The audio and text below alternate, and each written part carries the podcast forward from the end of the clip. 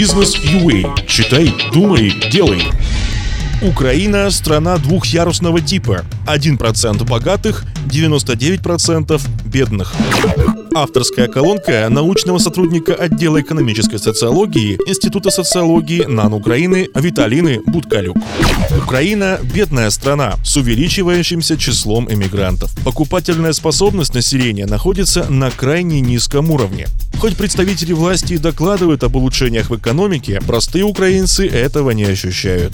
Большинство семей тратит все имеющиеся средства на удовлетворение базовых потребностей. О выходе из кризиса, полагаю, говорить преждевременно. Жизнь порядка 90% украинцев можно назвать бедной, а потребление характеризовать термином непритязательное. То есть, когда потребляют самое необходимое, зачастую низкого качества. Соцопросы показывают, что только 2% украинцев в рамках статистической погрешности имеют сбережения на случай ухудшения жизненных обстоятельств. Остальные живут только на текущие доходы и в случае болезни, прекращения или задержки выплат, пенсии или зарплаты окажутся в крайне сложной ситуации.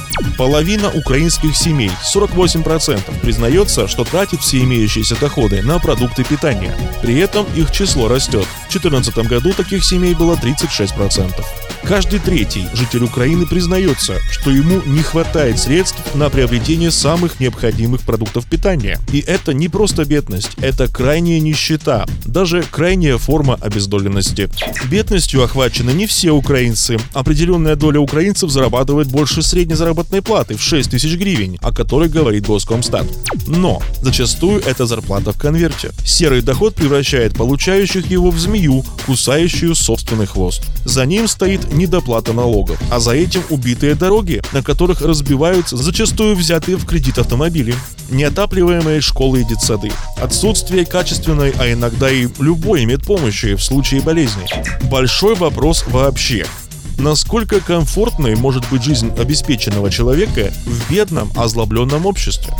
Одним из главных условий выхода из кризиса является повышение покупательной способности населения. В первую очередь, повышение заработной платы работникам промышленного производства. Средняя заработная плата работника промышленности у нас составляет примерно 6600 гривен, около 240 долларов. А, например, кандидата наук 2700 гривен, около 100 долларов. Можно согласиться, что сейчас страна находится в сложной военно-политической ситуации, поэтому средства расходуются не на повышение соцстандартов, а на другие статьи в первую очередь военная. Однако за три года депутаты Верховной Рады повысили себе заработную плату в 3-5 раз. И сегодня она колеблется от 25 до 50 тысяч гривен, а зарплата рабочих, бюджетников, ученых, если и повысилась, то на несколько сотен гривен, которые съела инфляция. Согласитесь, эта диспропорция в распределении бюджетных средств может вполне вызвать недоверие и крайнее недовольство рядовых граждан. А массовое неверие во все институты и представителей власти почти гарантирует провал даже самых лучших по сути своей реформ и преобразований. В результате двух десятилетий неолиберальных реформ Украина превратилась в классическую страну двухъярусного типа с одним процентом очень богатого населения и 99 бедных. Общайтесь с аудиторией бизнеса в своей колонке, пишите нам редакцию. Следите за нашим подкастом в Фейсбуке и на сайте Business.ua, сайт о бизнесе и предпринимательстве.